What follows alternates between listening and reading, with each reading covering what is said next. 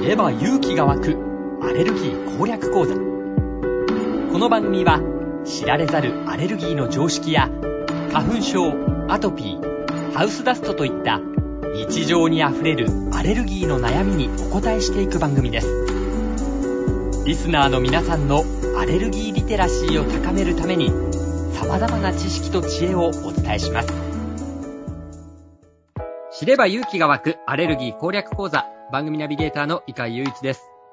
札幌市アルバアレルギークリニック院長、鈴木康信先生とお送りします。鈴木先生、よろしくお願いします。よろしくお願いします。さあ、気になる話題、今日は何でしょうか今日ですね、高級オフィス家具売却が移すテック企業の栄枯節水っていう記事なんですけど、はい。アメリカだと今あのテック企業がものすごい勢いでリストラしてるじゃないですか。はい。さらに大規模リストラですよね。うん。うん。うんすごいなと思って。まあ、さらにその、ついこの間もね、あの、SBV ってあの、シリコンバレーバンクがね、経営破綻しちゃったので、これからますますリストラって加速していくと思うんですよ。はい。あの、ツイッターも、なんか使わなくなったオフィス閉鎖して、うん。家具の一部ってこう、売り出してるんですよね。あ、オフィスの家具を。はい、オークションにかけてて、はい。あのーツイッターの青い鳥の置物まで、あのはーオークションに出てるっていう話を、ああ、そうなんですかあのアイコンの。はい。アイコはいン。のあれ。まあ、それぐらいもう、いろんなもの、企業が不要なものを売って、うん。こう整理してるっていう形なんですけど、はい。まあ、結局、あのーシリコンバレーの、まあ、要するにサンフランシスコのテック企業っていうのは、人を集めるために、あのーパンデミックの頃、あのーはいコロナがまあひどかった頃って、こう、オフィスの家具とかめちゃくちゃいいの揃えてたにもかかわらず、やっぱ使わなくなっちゃったんですよね。うん。で、さらに、その、コロナの時ってテック企業ってバーって伸びてたんですけど、はい。その景気後退を受けて、まあ、オフィス当然使わないところ縮小してるし、はい。まあ、リストラで人員削減してるしっていうことで、それまで買い揃えてたオフィスの高級家具が不要になっていらなくなっちゃったんですよ。うん。うん。で、それまではオフィスの豪華さでちょっと競ってた部分みたいのはあるんですけど、はい。あのーいらない家具を大量に廃棄することで、うん今度は逆に家具の再販業者あとか、その家具の再販のあのスタートアップっていうのがどんどんどんどん出てきてるよっていう話なんですよね。はあ、なるほど。時代をいろいろと反映してますね。反映してますね。うんだからやっぱり勢いのあるところにね、行くと落ちる時も勢いもあるんで、まあまうんだから逆にそこにね、チャンスが生まれるっていういい例かなと思って、面白いねっつって読んでました。あ、そうなんですね。鈴木先生はその家具を、なんかいいの出てないかなって見たり探したりしてるんです かしないです。俺高いもの好きじゃないんで。あ、あそうなんですか。はい。持って高いもるの好きじゃないだけでお金が飛んでくものってでっ嫌いです。え、例えば何ですか持ってるだけでお金が飛んでくものうん。えっ、と、赤字の、あの、マイナスになってる株とか、いやいや、それは、それはそうですけど。 あなるあほとど。高級車とか。車、あ、いや、そうなんですね。うん。オープあと、ンカー乗ってそうなイメージもあるんですけど、そうじゃないんです全くね。いらないです。はい。 そうなんですか。あと、あの、RC のはい自宅、あ RC ってあの、鉄筋コンクリート。はい。で、あの、税金が高いんですよ。そうなんですね。うんへーそういうのはちょっとっていう感じです。そう、まあ、どこまでも合理的ですね。いや車も移動できればいいってことですよね、快適に。移動できればいい。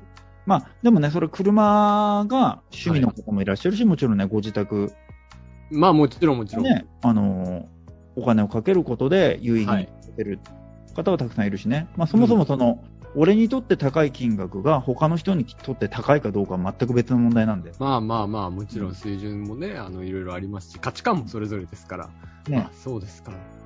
じゃあ、鈴木先生は高級家具には 興味ないということで。うん興味ないけど、高級家具を欲しい人はたくさんいるんだなっていうのはこれで分かったんですよ。まあそうですね。そういうことですね。俺のね、えっ、と、観点で物見ちゃいけないねっていう。なるほど。はい。そういう話を、はい。ありがとうございます。では、質問いきましょう。30代、生体師の方です。猫アレルギーの症状が目に出る時があります。白目がむくみでものすごい膨張する時があり、それをできるだけ早く治す方法を知りたいです。黒目にかぶるくらいむくむので、邪魔だし、痛みを伴うのでどうにかしたいなと思っています。普段は処方された目薬で対処しています。長いことこの症状と付き合っているのであまり気にしていませんでしたが、意外と重症でしょうか。ちなみに家では2匹の猫を飼っていますという猫アレルギーの症状に悩む方からの質問ですが、うんまあ、問題点として3つですかね、この場合。 3つ。はい。まあ、1としては、猫アレルギーなのに猫を飼ってしまっているってことが問題ですよね。ああ、そうですね。うんまあ、これは症状がもう消えることはないので、はい。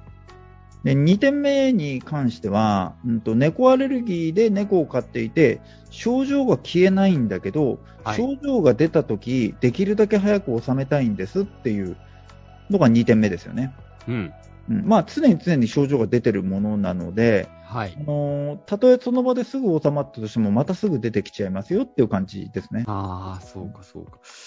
なるほど。でも猫はお好きなんでしょうね。うん、で3点目としてが、うん。猫のアレルギーって、まあ、カズレーザーさんの番組でも、あれ使われてたのかな、俺ちょっと覚えてないんですけど、猫のアレルギーの話結構してて、はい、うーんと、まあまあ、私がね、してて、はい猫のアレルギーって結構きついんですよ、症状が。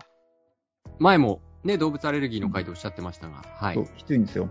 うんで 3, あの3番目の問題点として、救急車で運ばれてくる人ってみんな同じこと言うんですけど、はい。まあ、わかりやすく言うと、普段は目がかゆいだけだったってみんな同じこと言うんですよ。はい。うん、だから、ある時にいきなり、あの僕らバーストって呼んでるけど、いきなバーりス、ト。はい。いきなりドンと大きい症状が来るんですよ。ああ、それまでは、まあ、ちょっとかゆいなぐらいだったのに、もっとひどい状況になるってことですか。そうです。基本的にまあアレルギーは症状を出せば出すほど、基本としてはひどくなっていくんで。うん。うんああ、そうなんですね。うーん、したらこの方は、まあ、目がね、むくんで、黒目に白目が被るくらいっていうことですけど、うんどうしたらいいんですか対応策としては3つで、三つ。えはっいと。目薬だけだとこれ収まってないので、はい。目薬と飲み薬を猫がいる間はずっと使う。目薬と飲み薬、併用すると。はい。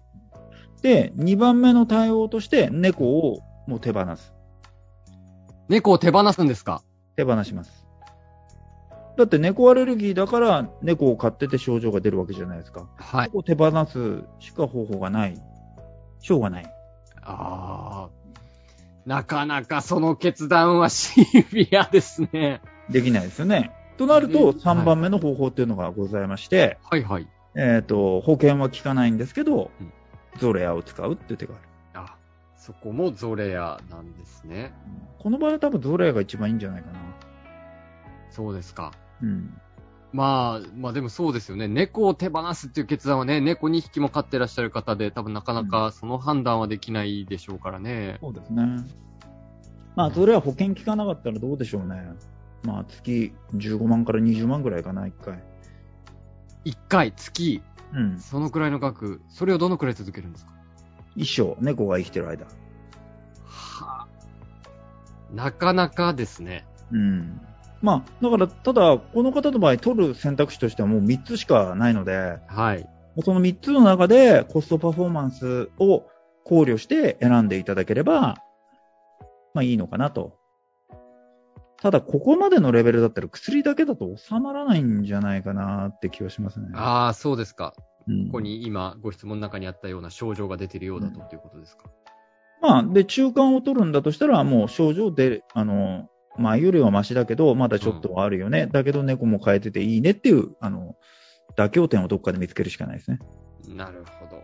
まあ、なかなかね、そこは難しい判断、いろいろな判断をしなければいけない状況だとは思いますが、難しいですかこれだって3つしかないのに選択肢。いやいやいや、わからないですよ。それは猫好 きど。こら辺が難しかったんですか、今の。いやいや、わからないです。だってこれ猫、ね、この方がどのくらい猫が好きか我々はわからないわけじゃないですか。うん。ねああ、まあまあ、そういう意味でね。うん、そうそうそう。なるほど、なるほど。さすが です。いやいやいや、二つ目の猫をね、手放すっていう選択肢は多分取れ、それぐらいだったら猫そもそも飼ってないと思う。ああ、まあまあ、確かにね。そしたら選択肢をおのずと2つに絞られます。 1、3ってことですよね。さっうきん鈴木先生が言った。逆に選べやすくていいじゃないですか。